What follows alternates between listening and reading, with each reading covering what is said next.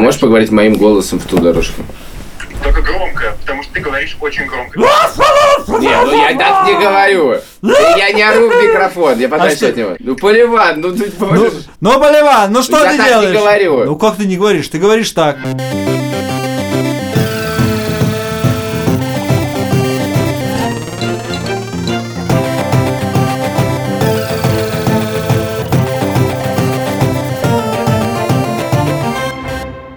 Привет!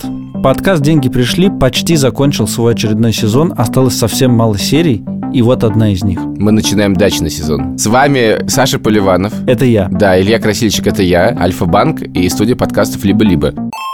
Мы действительно хотим поговорить про дачи, делаем мы это очень не вовремя, потому что если вы захотите сейчас снять дачу, скорее всего, у вас это не получится. Это надо делать заранее. Да, но при этом мне хотелось как-то более какой-то онтологический выпуск про дачу, потому что дача это какая-то... Антологический? Онтологический. Онтологический. Да. А что значит онтологический? Значит, про бытие. Про бытие? Да. Про бытие, да. Но мы в любом случае будем, конечно, говорить про бытие, Мой пес смердящий. потому что, мне кажется, ни ты, ни я никогда дачи не снимали. Никогда мы дачи не снимали, но мы обязательно поговорим с людьми, которые снимали и успешно это делают. Но и у тебя и у меня есть дача, в смысле, есть давай, дача, давай досталась- обозреем, давай обозреем Давай, хозяйство. давай обозрим Давай. хозяйство. Мне нечего обозревать. 6 или 8 соток почему-то... Шесть или восемь. Я считаю, что 6, все вокруг почему-то считают, что 8. Так, Соток в районе города Броница под Москвой. Это 60 где? километров от Москвы, за Раменским, ага. э, по дороге от Кратова. И ага, то есть туда подальше. невозможно доехать. Туда на машине просто, да, э, да. Неприятно. Тоска, Да, тоска. да. И эти 6-8 соток, на которых я провел много времени летом, какое-то взросление у меня там происходило, важная для меня точка в жизни. Мы там жили довольно много с дедушкой, сейчас там много времени проводит мой папа. А расскажи мне, как выглядит этот участок? Что на нем есть? Участок как раз вот за эти годы менялся. Так, Первое, что я помню, очень много грядок. Так. Грядки, грядки, грядки, Так, грядки. с чем? Свекла, горох, репа, огурцы, помидоры, которые никогда не выращивались до конца и, и лежали на газетке на втором этаже. Помнишь? мы не сажали помидоры, но я, я сам сажал, и их не, практически невозможно, вырастить до спелости, да? Да, Они не и, успевают. э, за пределами садо... тогда это не называлось садовое товарищество, за пределами дачи был еще Ты знаешь, что в СНТ значит Н? садово-некоммерческое товарищество. Правильно, да. Да. В общем, было еще кусок земли, на котором росла картошка, и откуда картошку крали люди. В смысле, не вы сажали? Мы сажали, Так, а, а- ухаживали за ней. Колорадского жука так, каждый день на палящем солнце. А потом кто-нибудь, например, хотел на костре пожарить картошку в лесу, выкапывал два наших клубня Кар- и, и, э, значит, прекрасно жарил. хорошо. Какие плодовые деревья росли? Или? Черная смородина, крыжовник, яблони. ну хорошо, да. Э, Когда-то была рябина, ее сейчас нет. Черноплодка никогда мы не выращивали. И у нас отличительная особенность от всех остальных э, дачных участков. У нас огромный совершенно орешник. Что ты можешь сказать про иргу? Ерга не котировалась. Просто ирга – это очень странная ягода. Ее не существует как будто в, каком-то антологическом сознании. Вот, но она очень важна для меня в жизни. На въезде шлагбаум Нет, шлагбаума никогда не было. Были ворота такие железные, которые нужно было открывать. И мои первые коммерческие успехи связаны были именно с этими воротами, потому что в пятницу днем мы с моим другом Лешей становились у этих ворот и открывали двери машинам. Мгм. И когда они проезжали, тут Вам же давали- закрывали, закрывали ворота. И нам давали жвачки, иногда какую-то мелочь. Ага. Что с магазином? Магазин в соседнем садовом товариществе, который называется «Милосердие». А твое как называется? Торфяник. Следующее СНТ «Орбита». Мы с ними воевали. И потом «Милосердие» — огромное совершенно «Милосердие», поэтому с ними что воевать? Они очень большие. В смысле воевать? Ну, в смысле, «Орбита» не любит торфяник, а торфяник не любит «Орбиту». А у вас были какие-то стенка на стенку? Что ты имеешь в виду? Э, Нет, просто когда мы появлялись в орбите, нам говорили, что вы из торфяника, идите отсюда вон. А, правда? Да. Понятно. Колодец. Родник. Как это называется? Дырка, а там мотор. Насос Вода, называется. Скважина. Да. да. У тебя все в порядке? Саня, Саня, ты в порядке? Ты в порядке? Ты в порядке, Саня? Саня, ты в порядке? Дело в том, что я перед за- записью поспал, и у меня смешались все слова, все регистры. Это как дачный сон. Расслаблен. Перешел такой, в этот режим. да. У меня сложный рассказ, потому что с целой системы. У нас есть СНТ «Дружба 5». Когда въезжаешь, там сторожка... Сторожка была у вас? Конечно. Сторожка, там, значит, председатель. Почему там председатель, там сторож? Сторожа там никогда не было, там председатель. Председатель справа, а слева магаз, он был ужасен, всегда ужасен был. И в какой-то момент его сожгли. С тех- Плохие с люди. С тех пор там нету магазина. Также по воскресеньям фермер приезжал из подосинок.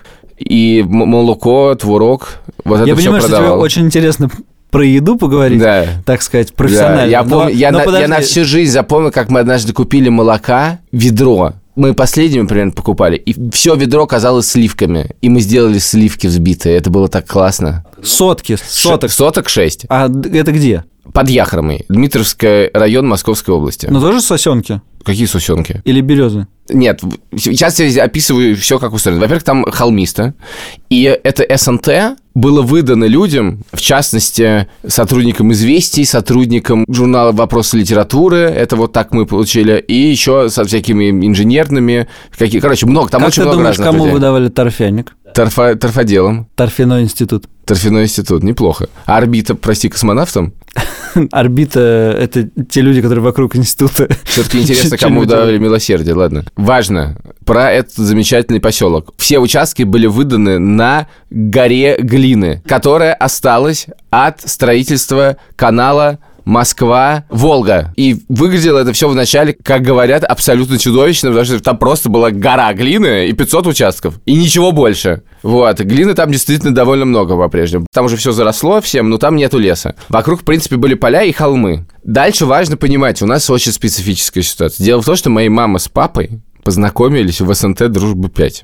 Поэтому в СНТ «Дружба 5» есть на- А, наша подожди, то есть у вас не один участок. У У вас... нас один. А мама жила на другом холме, короче говоря. На велосипеде минут пять. Тот же поселок. И это называется та дача. Та дача. Для нас, да. Вот мы живем тут, а можем сходить на ту дачу. Но на той даче кто-то живет? Но на той даче по-прежнему периодически бывает мой дедушка, которому 92 в этом году. Дедушка мой был всегда очень рукастый, он все время что-то делал, и, это сказать, уже на старости лет невозможно было остановить его что-то делать, потому что ему надо было все время что-то делать, например, все время пилил деревья.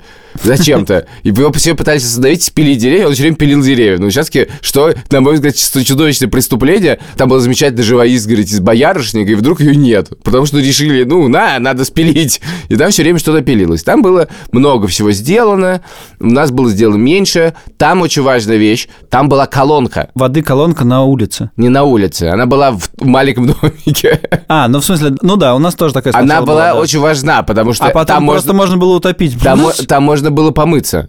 А, ну то есть там было то, что может нагреться. Да. Мгм. И была на, на дровах, короче говоря. То есть это была большая печь, короче Да. говоря. Потом такая колонка появилась у нас. Мне кажется, что, в принципе, туалет не дыркой – это достижение последних лет, наверное, 15. Не дыркой, а чем? И туалет, а, а куда идет содержимое? Септик. А септик потом приезжает машина и... Или нет? Но септики разные бывают, но мы не будем углубляться сейчас в септики. Вот. Но на много лет я, в общем-то, изменил этим дачам. Дача Катиной, которая находится в поселке Сказка. Я там был. Да, там прекрасно совершенно. Да, там хорошо. Там хорошо, но мы будем не про давай все-таки про летнее. Ну, во-первых, когда эти дачи появлялись, если кто не знает, были обязательства по количеству высаженных деревьев плодовых, по количеству грядок, по разнообразию этого всего, по тому, как должен стоять дом, по максимальному размеру кухни и всего этого. Там и все эти условия были Да, например, довольно странные. В частности, поскольку это продавалось как летние дома и предоставлялось, то нельзя было печку. Я помню, и трубы прятали. Конечно, полный бред. А ты знаешь, в чем причина этого? Нет. Чтобы ты не стал частным собственником земли и не получал с нее доход. Какой-то бред. Ну, там просто из-за этого какие-то абсурдные вещи. Там, например, есть старая кухня, я не, вот не достал, когда на ней ели. Я не очень понимаю, как ей можно было пользоваться, потому что она шириной полтора да, да, метра. да, да, мы довольно рано ее снесли, да. А больше нельзя было. И как бы это по- абсолютно бессмысленный предбанник. Как там была кухня, непонятно. Поэтому, разумеется, в какой-то момент появилась новая кухня. Новая кухня это был таким домиком, на который падала береза, после этого она скрипела, сделанный из каких-то странных досок, а еще построено было все. Поскольку досок не было, то их откуда все собирали, поэтому то что-то из старых домов, что-то из чего-то. Короче, это все как бы сделано неизвестно из чего. Может показаться, по твоим словам, по моим, что мы как-то без любви об этом рассказываем. а Я на с самом деле, а, а на самом деле, да. Ну, короче говоря, все-таки за плодово-овощное я должен быстро отчитаться. Количество грядок уменьшалось во времени. Да, да, да, какой-то конечно. момент они занимали практически все место. Помню, на максималках ро- росла картоха. Это все 6 соток. Э, Фасоль. Была Фасоль, отдельная, фасоль. отдельная грядка с фасолью, огурцы, клубника. Обязательно всегда кабачки были. Кабачки или патиссоны. Или патиссоны. И или патиссоны. Да. И или. И или. Или и. И. Отдельно было много крыжовника. Смородина красная. Да. Смородина белая. Нет, предмет зависти. Смородина черная. Да, много. Вишня. Мята, подожди. Мя- вишня. мяты нет. Есть мое дерево черешни, посаженное, когда я родился. Она вырастает, а потом в какой-то один день просто прилетает стая птиц и все съедает. Яблони Мельба, Уэлси, зимний сорт и Антоновка. Антонов, конечно. Сливы белые, сливы синие. Да. Сейчас ни одной не осталось. Черная плотка. Черноплодка же была прекрасной для того, чтобы пуляться друг в друга, в частности, потому что она не отстирывалась. Я делал вино из черноплодной рябины. Две ирги, а также вещь, которая называется терн. Да, есть Такие такое, маленькие. да. Или Да. можжевельник, короче говоря, вот какие такие А штуки. листы хрена были? Листы хрена иногда появлялись. Редиска была. Рис, Морковка конечно. была. Конечно. Конечно же, орех. Такой орех, как у нас, точно не было у вас ореха такого. Я совершенно не претендую. Он, у бабушки знаешь, какой был орех? У-ху-ху-ху. Мой папа совершенно преображается на даче, включает какой-то в свой станок, который, значит, пилит чего-то, строгает, какой-то, значит, воздвиг он, парник. Я понимаю, я помню, как ты сказал мне однажды, что ты приезжаешь на дачу и сразу начинаешь что-то делать. Да. Более того, я могу приехать на дачу на полдня. Но я обязательно залезу на дерево и буду срезать с яблонь поросль, например. Или, да, я вот люблю грядку сделать. Просто я в качестве... Или разобрать что-то. Я, наоборот, в знак, возможно, протеста какого-то семейного юношеского, когда я приезжаю на дачу, я сажусь на втором этаже в кресло и читаю какие-нибудь книжки, которые туда свезены, такие совершенно необязательные. Короленко, Чехов. Ну, Чехов, наверное, обязательный, но 12-томник, в принципе, не обязательно читать весь подряд. Там какие-то журналы старые лежат. Вот это для меня дачная жизнь. Вот она.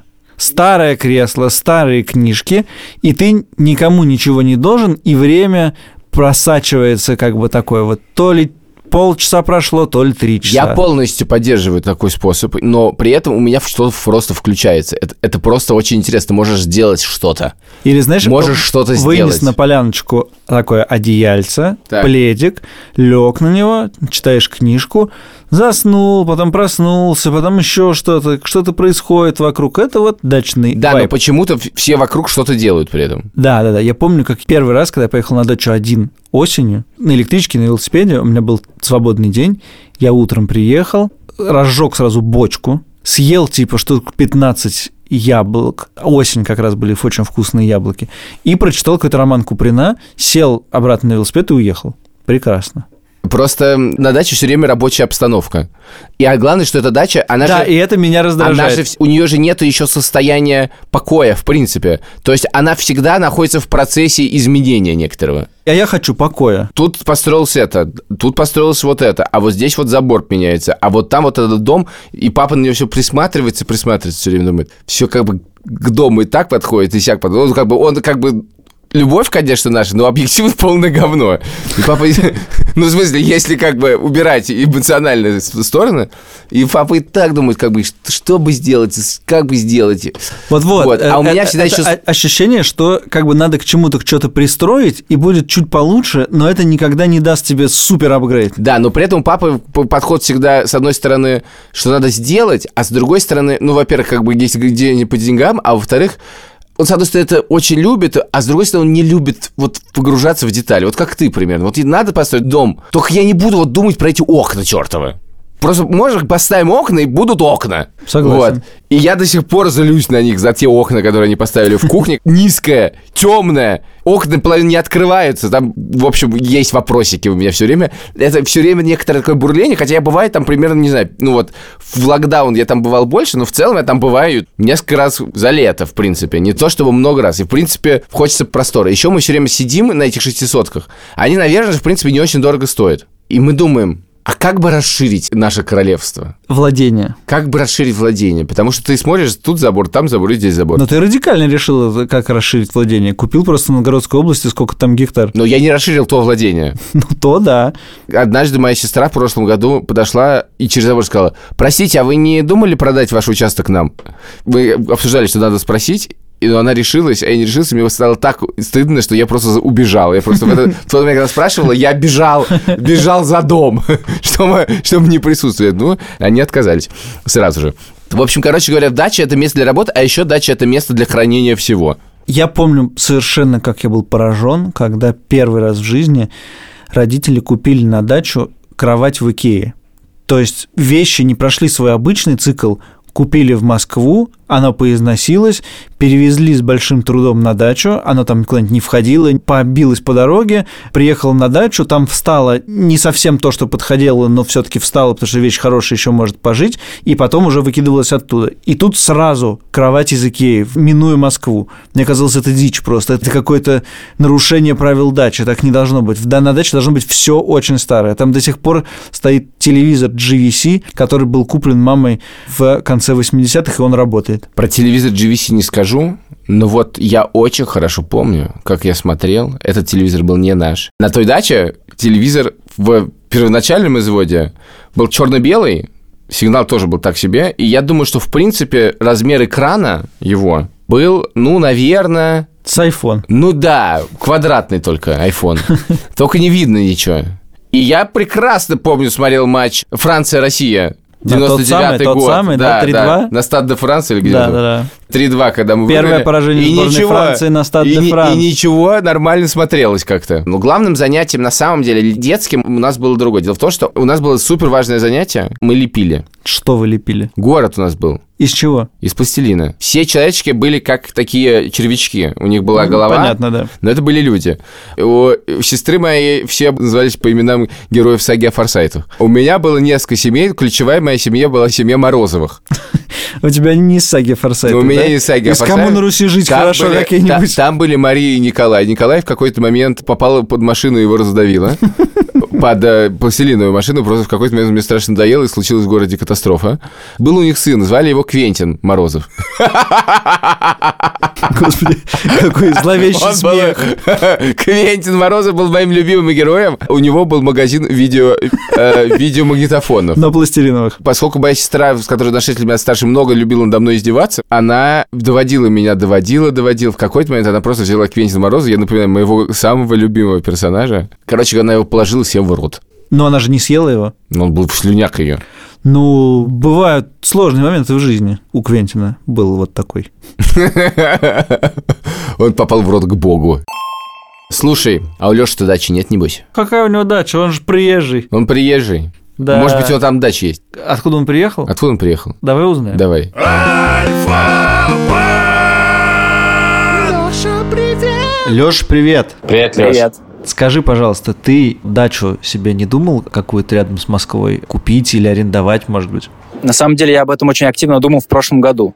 Но, наверное, достаточно поздно, потому что как раз когда вся это была пандемия, а я спохватился только летом. Я начал узнавать, сколько стоит снять дачу. Короче, это было э, абсолютно невозможно по деньгам. Во-первых, нет вариантов. Во-вторых, очень плохо и очень дорого. Да, не ты один, просто да, этим решил заняться.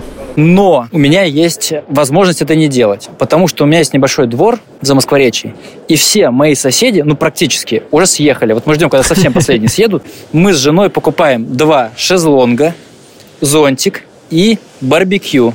Я вас тоже позову, будем с вами жечь э, барбекю. А где грядки? Где садовые деревья? Где черешня, вишня, смородина, малина? Ну, во-первых, э, у меня во дворе есть дикий виноград, который мы собираемся там культивировать. И это типа грядка.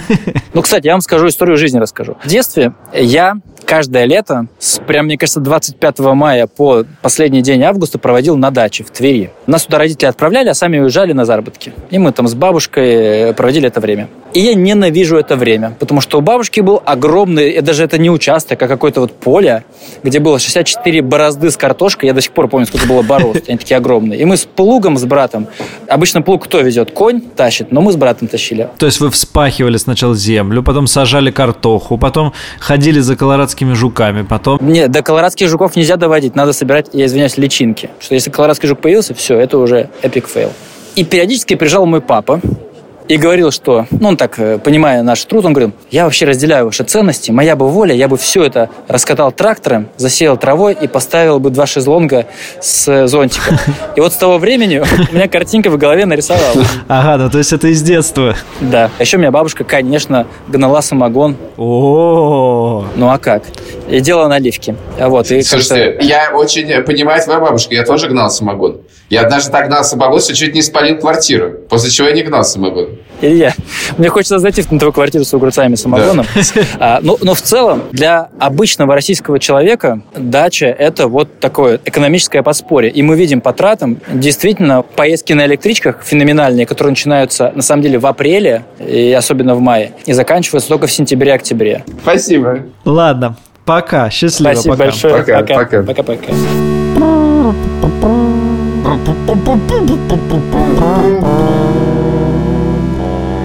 Еще несколько важных моментов на даче были такие. Момент номер один. Когда родителей нету, и ты живешь на той даче с двоюродными всеми, набившись там, и тут происходит вечер пятницы, шестичасовой автобус, и ты такой выходишь к остановке и ждешь, когда начнет пылиться дорога, я, это, я так люблю это. Помнишь эти желтые автобусы? Вот спереди с этой штукой, как- таким радиатором таким, гла- глазастые, да? Да, да, да. желтые, оранжевые скорее. И ты видишь его, и ты знаешь, что там мама. Это очень приятное ощущение. Я помню его очень хорошо. А вот такой вопрос. Лева с Яшей любят бывать на даче? По-разному, ну вообще да. И готовы там оставаться без тебя? Да. У них половина лета с одной бабушкой, половина лета с другой бабушкой. Они привыкли к даче, там тоже самое все с двоюродными братьями и сестрами, одними, другими, их очень много, поэтому все нормально. Просто эта дача – это такое уникальное порождение советского быта и неустроенности, и одновременно в этом быте и неустроенности глоток воздуха, потому что это вроде твое, и ты можешь там делать то, что ты хочешь. И удивительно, что 30 лет прошло, а это передается по наследству, также существует, существует вот в этих вот странных видах, да, то есть его институциональная такая штука, что там нельзя было построить большой дом, трубу и так далее, это по-прежнему влияет на жизнь на этих шести сотках. В том смысле, что рациональный человек сейчас, лишенный вот этих воспоминаний и всего остального, он видит эти шесть соток, что он делает? Срывает, в принципе, все, что там есть, и строит там какой-нибудь минимальный дом со всеми удобствами и так далее, к которому можно приезжать зимой. Я все-таки хочу, чтобы мы перешли от наших воспоминаний в более практическое русло, потому что мне очень сложно представить, что я сниму дом на лето. Для меня это абсолютно закрытая тема, потому что мои родители, конечно, не поймут, как у нас есть дача. Давай поговорим про это с людьми, которые поняли. С Кириллом Сорокиным и Аленой Бочаровой, которые системные съемщики дач и сейчас живут на Никольной горе. И они так живут, что они снимали, снимали на лето, а потом взяли и переехали, и живут в доме постоянно. Кирилл, Алена, привет. Привет. Привет. Скажите, как так произошло, что вы живете в загородном доме? Может сложиться превратное впечатление, но на самом деле произошло так, что мы несколько лет подряд, собственно, в одном и том же месте на Никольной горе снимали дачу на лето, и с каждым годом это становилось все сложнее. И вот в какой-то момент мы нашли дом, который сняли на лето, и, в общем, не смогли осенью из него выехать. И, в общем-то, по-прежнему тут. А вы снимали одну и ту же дачу на Никольной горе, или это каждое лето были разные? В том-то и дело, что это были каждое лето разные дачи, и процесс их поиска был довольно затейливым и сложным, и не подчинялся никаким алгоритмам. Поэтому мы не могли себе представить, что мы потеряем этот дом и зайдем э, на четвертый круг, и решили, что пора закончить эту гонку. А можешь немножко подробнее рассказать про эту гонку? Сколько времени это занимало? Когда надо начинать искать дачи? Но я бы сказала, что ситуация, которая была до пандемии и которая есть сейчас, они довольно сильно отличаются.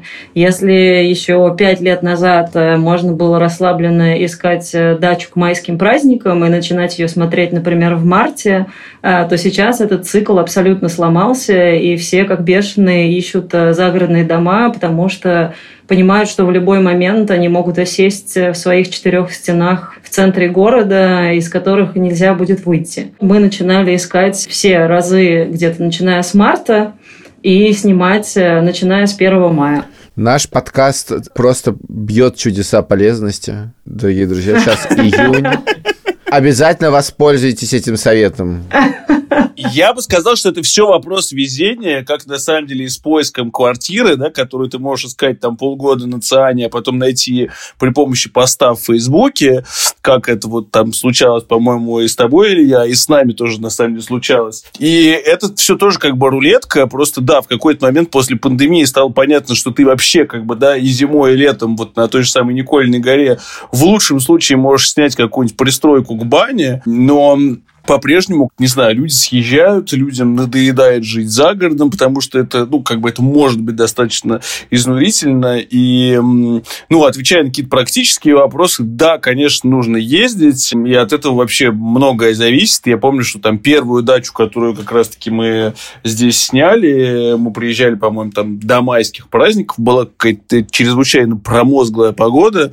Собственно, до этого там вообще никому не сдавался, поэтому производил какое-то такое крайне неоднозначное впечатление. Мы только приехали, мне, насколько я помню, вообще не понравился, но все-таки мы его, мы его сняли, и потом как бы оказалось, когда ты приезжаешь уже после майских праздников, что это совершенно другой вообще дом, и все это может выглядеть иначе. Но были, конечно, какие-то комичные истории тоже. Я вообще сказала, что это такой э, лайфхак э, ловить дачи, которые люди готовы сдавать только по знакомству, потому что э, ну, по крайней мере, в таких э, поселках, как э, Николина гора и, наверное, не знаю, Абрамцево или что-то такое, э, есть много семейных участков, на которых стоят несколько домов.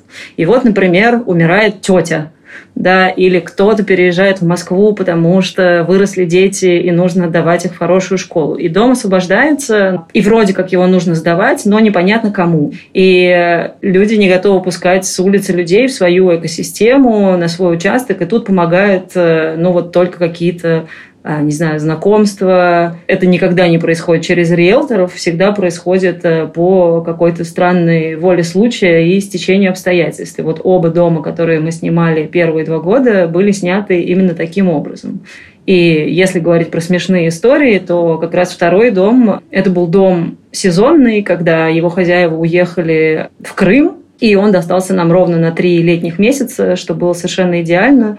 Но, как бывает в таких случаях, он достается со всеми вещами. Угу. И э, в нашем случае это был дом, который был, с одной стороны, набит музыкальными инструментами. Неплохо. Что вполне окей. Но, с другой стороны, он был набит статуэтками мышей, которые были практически везде. Эти мыши были каким-то тотемным животным. Вот. Но в целом э, мы были не против. А есть какие-то ошибки, которые вот э, можно совершить неопытному человеку, который снимает, э, я не знаю, не посмотреть, течет ли вода? Ну, может быть, я недостаточно практичный человек, но э, мне всегда кажется, что самый главный вопрос это сдавался ли дом до этого и сколько раз, потому что в целом есть дома на сдачу, и они обычно сделаны без какой-либо любови. Это такие как бы хибары. Даже если они в хорошем месте, но они все равно недостаточно уютные. И есть дома, которые ну, действительно обжиты, сделаны с любовью и по каким-то причинам оказались доступны, например, на лето. И, и это достаточно симпатичный вариант. То есть для меня самое лучшее, что может сказать человек, который сдает или показывает дом, это нет-нет, он никогда не сдавался, вы первые. Ну, я бы сказал, что тут тут очень важно, собственно, у кого ты снимаешь дом, да, потому что, ну, во-первых, э, как часто бывает, да, этот дом может быть, там, не знаю, на одном участке с, э, там, хозяйским домом, и тогда, ну, соответственно, вот я помню, что тут на Никольной горе был какой-то дом, который никто не хотел снимать, потому что его сдавал, значит, какой-то крайне словоохотливый дед, вот, который, ну, как бы, очевидно, прилагался к этому дому, вот, он, ну, как бы сдавал его как-то супер э, недорого, но даже вот какие-то, как бы, молодые, находящиеся в каком-то таком более отважном, хиповом режиме наши друзья, они как бы приезжали, смотрели на этого деда, как бы вежливо с ним прощались и ехали дальше. Потому что было понятно, что как бы в противном случае придется с ним разговаривать, в общем-то, более-менее все то время, что там проводишь. Мне кажется, что самое главное это какой человеческий контакт и понимание того, насколько ты с этими людьми там сладишь. Условно говоря, амортизация и логистика дома, она несколько сложнее, чем квартира, да, где у тебя там, ну, там, условно говоря, тебя могут залить соседи, у тебя там может э, вырубить пробки, э, ну, как будто бы как бы этим все злоключения да. и заканчиваются. А, собственно, в, в загородном доме может произойти как бы буквально-таки все, что угодно, вплоть там до попадания молнии в крышу. Прошлым летом у нас вокруг дома все время кружились осы, и они оказывались э, на подоконниках, и это было как-то неприятно. И выяснилось, что у нас на крыше есть осиное гнездо. И мы, разумеется, не смогли бы с этим справиться самостоятельно. И наши хозяева вызывали специального чувака, который там э, в костюме примерно таком же, как лечат э, больных с ковидом, снимал это гнездо. Или, например, два раза в год нас стабильно посещает осенизатор. Машину, которая чистит канализацию рутина съема дома, в котором ты живешь там круглый год, э, э, в том числе зимой, да, что немаловажно, она сильно отличается от рутины такого летнего дома, который отапливается там в лучшем случае какими-то обогревателями, где нет какого-то стационарного отопления, да, потому что такие дома, ну вот даже здесь на Никольной горе есть, и я думаю, что есть много где еще, и у них вообще отдельный, ну как бы свой собственный как бы вайп, очарование, и они такие, ну, наверное, более неприхотливые, да, потому что заехал, провел там какой какое-то время, э, может быть, там неделю, может быть, месяц, э, и потом, ну, как бы точно так же налегке оттуда там выехал, да, и в целом, ну, ты проводишь его как какой-то гостевой дом, я не знаю, где-нибудь на отдыхе. А да? дорого это обслуживание стоит? Сейчас все дорого. То есть это такой постпандемийный режим, дорого все. До, а что еще? Ну, все время же должно что-то ломаться. И вот, вот всегда, когда на даче живешь, там всегда что-то ломается. Но у нас ничего не ломалось э, так э, глобально. Ну, там, я не знаю, может плитка упасть в, в туалете. Ну, в общем, не на голову, и слава богу. Нет, ну, как бы периодически бывает какая-то, ну, это уже такой абсолютно как бы first world problems, да, там, не знаю, плохо работает интернет, и надо, не знаю, купить новый роутер, который будет э, добивать э, по всему дому. Это может и, и, и в Москве случиться. Нет, но просто за городом это происходит от того, что был ураган, и на столб электропередач упала сосна. А в целом аренда дома круглогодичная – это приблизительно столько же, сколько аренда э, квартиры в, где-то в центре? Ну, как бы в нашем случае это стоит э, не, не супер дорого. Мы платим в 85 тысяч, по-моему. А ну как квартиру а, снимать? Я столько плачу за квартиру. И это, да, и это, это на там типа 15 тысяч, по-моему, дороже, чем мы платили за квартиру в, ага. в Москве. Вот. А, но цены здесь э, это не, то есть, условно говоря, какая-то характерная цена, да, то есть э, вот тут есть наши друзья там напротив, да, которые, ну, то есть, окей, там другой дом, отдельный участок, они там снимают э, э, за там, 120 или там 140. Понятно. А, да, а во время пандемии здесь были дома, которые э, сдавались там, там за 350 тысяч. А, но они, правда, до сих пор сдаются. Желающих нет? На самом деле, желающие всегда есть э, э, в своей как бы ценовой категории. Вот. И, ну, то есть на такие как бы дома тоже есть спрос. Просто вот конкретно тот дом, я помню, что я с кем-то за компанию ходил его смотреть просто ради интереса, как он выглядит. И выглядел он довольно паршиво. Я думаю, что именно поэтому он ну, так э, долго там сдавался. А при этом здесь есть дом вот э, там в двух шагах отсюда, э, в который там вот э, там был то ли пожар, то ли еще что-то. Ну, в общем, это реально такой дом, который просто вот на твоих глазах разрушается, да, с него уже там провалена крыша, еще что-то. При этом он находится в самом центре Никольной горы, и вот, э, ну, то есть, э, там, по-моему, уже осуществляется некое гадание, да, на его цене, которое как бы возрастает, там, не знаю, каждый год примерно в полтора раза. При этом вот человек его продает там уже на протяжении трех или четырех лет. Я хотела сказать, что мне кажется, что все-таки стоимость аренды загородного дома примерно равна стоимости квартиры в центре. И с точки зрения аренды а, ну, наверное, тут есть какие-то плюс-минус суммы, но в целом можно найти что-то абсолютно сопоставимое, при этом площадь дома будет ну, в несколько раз больше. А дальше уже начинается такая игра сдержек и противовесов, да, потому что, например, транспорт – это не только время, но и деньги. А при этом, например, у нас случилась существенная экономия на еде, потому что здесь нет вообще никаких доставок в округе, ну, кроме одной якитории, которую, сами понимаете, один раз заказал, и в следующий раз ты вер- вернешься к этой идее примерно через месяц. Но ездит Яндекс Лавка из Одинцова. Ей! С одной стороны, повысились расходы на транспорт, э, с другой стороны, э, сильно понизились э, на питание, например. А, немножечко фактов. Мы попросили э, Катю из телеграм-канала Сим-Сим, которая была у нас в э, выпуске про аренду жилья, рассказать, что происходит с арендой э, домов вокруг Москвы. Цитата. Аренда домов обычно начинается от 50 тысяч в месяц. Это что-то более-менее приличное. Не изба с огородом. То есть не наш, короче, дача. Вот, например, дом. Смотрю на дом, ну, дом, да-да. 50 километров от Москвы. Не, ну что ты смотришь на дом? Дом прям э, выглядит прям айс. Садовое товарищество в лесу. Ага, 130 тысяч в месяц. Цитата от Кати. В первый же день 12 показов, из которых 8 сказали, что готовы снять. После ковид падение в цене до адекватных случилось, но людям в целом ковид напомнил, как же хорошо жить на природе. В ковид все А, выросло слово, на... слово адекватно изменилось просто. Да, да, в ко- в ковид все выросло на 300-400 процентов.